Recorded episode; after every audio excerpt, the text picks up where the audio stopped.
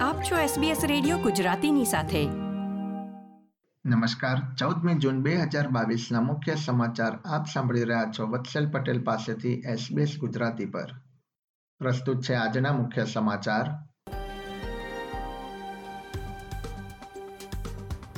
ઓસ્ટ્રેલિયાના પૂર્વીય રાજ્યોમાં વીજ સંકટ. વીજળીમાં કાપ ન મુકાય તેવો ઊર્જા મંત્રીને વિશ્વાસ. ઓસ્ટ્રેલિયન શેર માર્કેટમાં પાંચ ટકાનો કડાકો. અને પેરુને પેનલ્ટી શૂટઆઉટમાં હરાવી ઓસ્ટ્રેલિયન ફૂટબોલ ટીમ સતત પાંચમા વર્લ્ડ કપમાં ક્વોલિફાય હવે સમાચાર વિગતવાર. ઓસ્ટ્રેલિયાના ન્યૂ સાઉથ વેલ્સ તથા ક્વિન્સલેન્ડમાં વીજ કટોકટીનું સંકટ વધ્યું છે. ક્વિન્સલેન્ડમાં સોમવારે તેરમી જૂનની મધ્યરાત્રિએ વીજ કાપ થાય તેવી શક્યતા હતી, પરંતુ ઓપરેટરે જનરેટરનો ઉપયોગ કરીને કાપ થતો અટકાવ્યો હતો. ઊર્જા મંત્રી ક્રિસ બોવેને જણાવ્યું હતું કે અધિકારીઓ હાલમાં આ બાબતને ગંભીરતાથી લઈ વીજ કાપ ન મુકાય તે માટે કાર્ય કરી રહ્યા છે.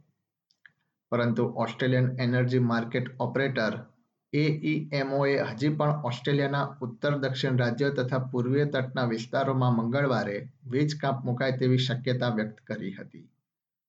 સેવન નેટવર્કને આપેલા ઇન્ટરવ્યુમાં ક્રિસ બોવેને જણાવ્યું હતું કે સમસ્યાની ખૂબ જ ઓછી અસર થાય તે માટે અધિકારીઓ કાર્ય કરી રહ્યા છે. બીજી તરફ ન્યૂ સાઉથ વેલ્સના ટ્રેઝરર મેટ કીને રહેવાસીઓને જરૂરિયાત પૂરતી જ વીજળી વાપરવા માટે અપીલ કરી છે. ઉલ્લેખનીય છે કે સિડનીના નોર્ધન બીચીસના ઘણા વિસ્તારોમાં સોમવારે સાંજે તથા મંગળવારે વીજ કાપ મુકાયો હતો. ઓસ્ટ્રેલિયન શેર માર્કેટમાં મંગળવારે પાંચ પોઈન્ટ ત્રણ ટકાનો કડાકો જોવા મળ્યો હતો, જે માર્ચ બે હજાર વીસમાં કોવિડ મહામારીની શરૂઆત બાદથી સૌથી મોટો ઘટાડો છે. રોકાણકારોના કુલ એકસો પંદર બિલિયન ડોલરનો ઘટાડો થયો છે. ઇન્વેસ્ટમાર્ટ ખાતે ચીફ માર્કેટ સ્ટ્રેટેજિસ્ટ ઇવાન લુકાસે જણાવ્યું હતું કે અમેરિકામાં ધારણા કરતાં વધુ ફુગાવો થતાં રોકાણકારો ચિંતામાં મુકાયા છે. આ ઉપરાંત મોટલી ફૂલ ખાતે ચીફ ઇન્વેસ્ટમેન્ટ ઓફિસર સ્કોટ ફિલિપે જણાવ્યું હતું કે અમેરિકામાં મંદી આવશે તો ઓસ્ટ્રેલિયાએ પણ આ પ્રકારની પરિસ્થિતિનો સામનો કરવો પડી શકે છે. રક્ષામંત્રી રિચર્ડ માર્સે જણાવ્યું હતું કે ચીનના રક્ષામંત્રી સાથેની મુલાકાત સકારાત્મક રહી છે, જો કે દ્વિપક્ષી સંબંધો વધુ મજબૂત કરવા માટે ઘણું કાર્ય કરવાની જરૂર છે. સિંગાપુર ખાતે યોજાયેલી સંગ્રીલા ડિફેન્સ સમિટમાં રવિવારે બંને દેશોના મંત્રીઓએ એક કલાક સુધી મંત્રણા કરી હતી. બંને દેશો વચ્ચે છેલ્લા કેટલાક સમયથી વેપાર સંબંધો વણસ્યા હતા. આ ઉપરાંત ભૂતપૂર્વ વડાપ્રધાન સ્કોટ મોરિસને પણ કોવિડ નાઇન્ટીનના ઉદ્ભવ અંગે સ્વતંત્ર તપાસની માંગ કરતા સંબંધો મુશ્કેલીમાં મુકાયા હતા.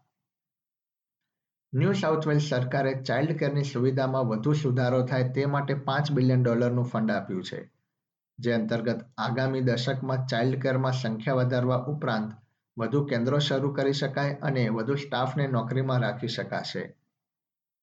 રાજ્યના પ્રીમિયર ડોમિનિક પેરોટેએ જણાવ્યું હતું કે આ નિર્ણય બાદ સુડતાલીસ હજાર જેટલી વધુ જગ્યા ઉપલબ્ધ થશે.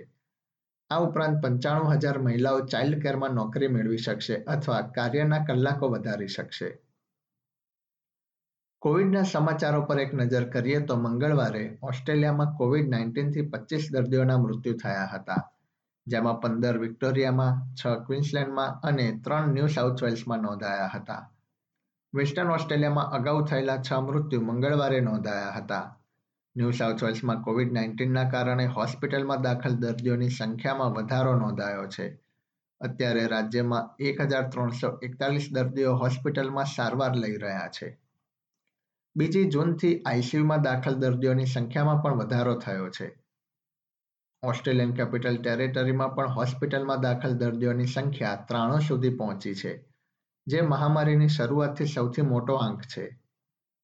ન્યૂ સાઉથ વેલ્સમાં આજે કોવિડ નાઇન્ટીનના પાંચ હજાર એકસો સત્તાવન કેસ તથા વિક્ટોરિયામાં છ હજાર એકોતેર કેસ નોંધાયા હતા, જ્યારે વેસ્ટર્ન ઓસ્ટ્રેલિયામાં છ હજાર ત્રણસો પંદર કેસનું નિદાન થયું હતું.